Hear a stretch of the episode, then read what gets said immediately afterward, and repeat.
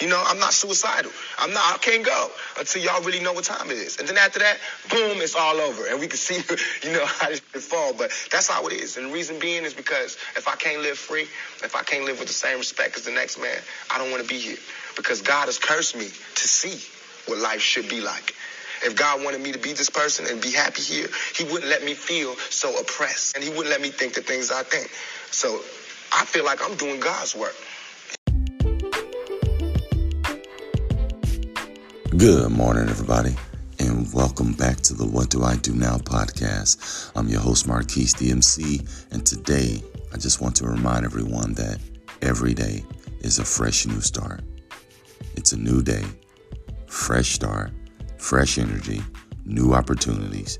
So get your mind right, be thankful, be positive, and start your day off right. Don't let the lows of yesterday prevent you from enjoying the highs of today. See, you can't reach for anything new if your hands are full of yesterday's problems and yesterday's mistakes.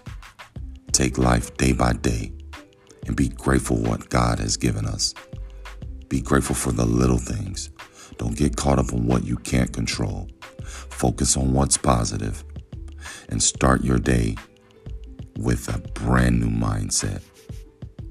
Each day is a new beginning. Every morning, we wake up as if it's the first day of our new life. So remember, whatever you do, do it well. I've got nothing but love for you. It's Marquis, and I'm out.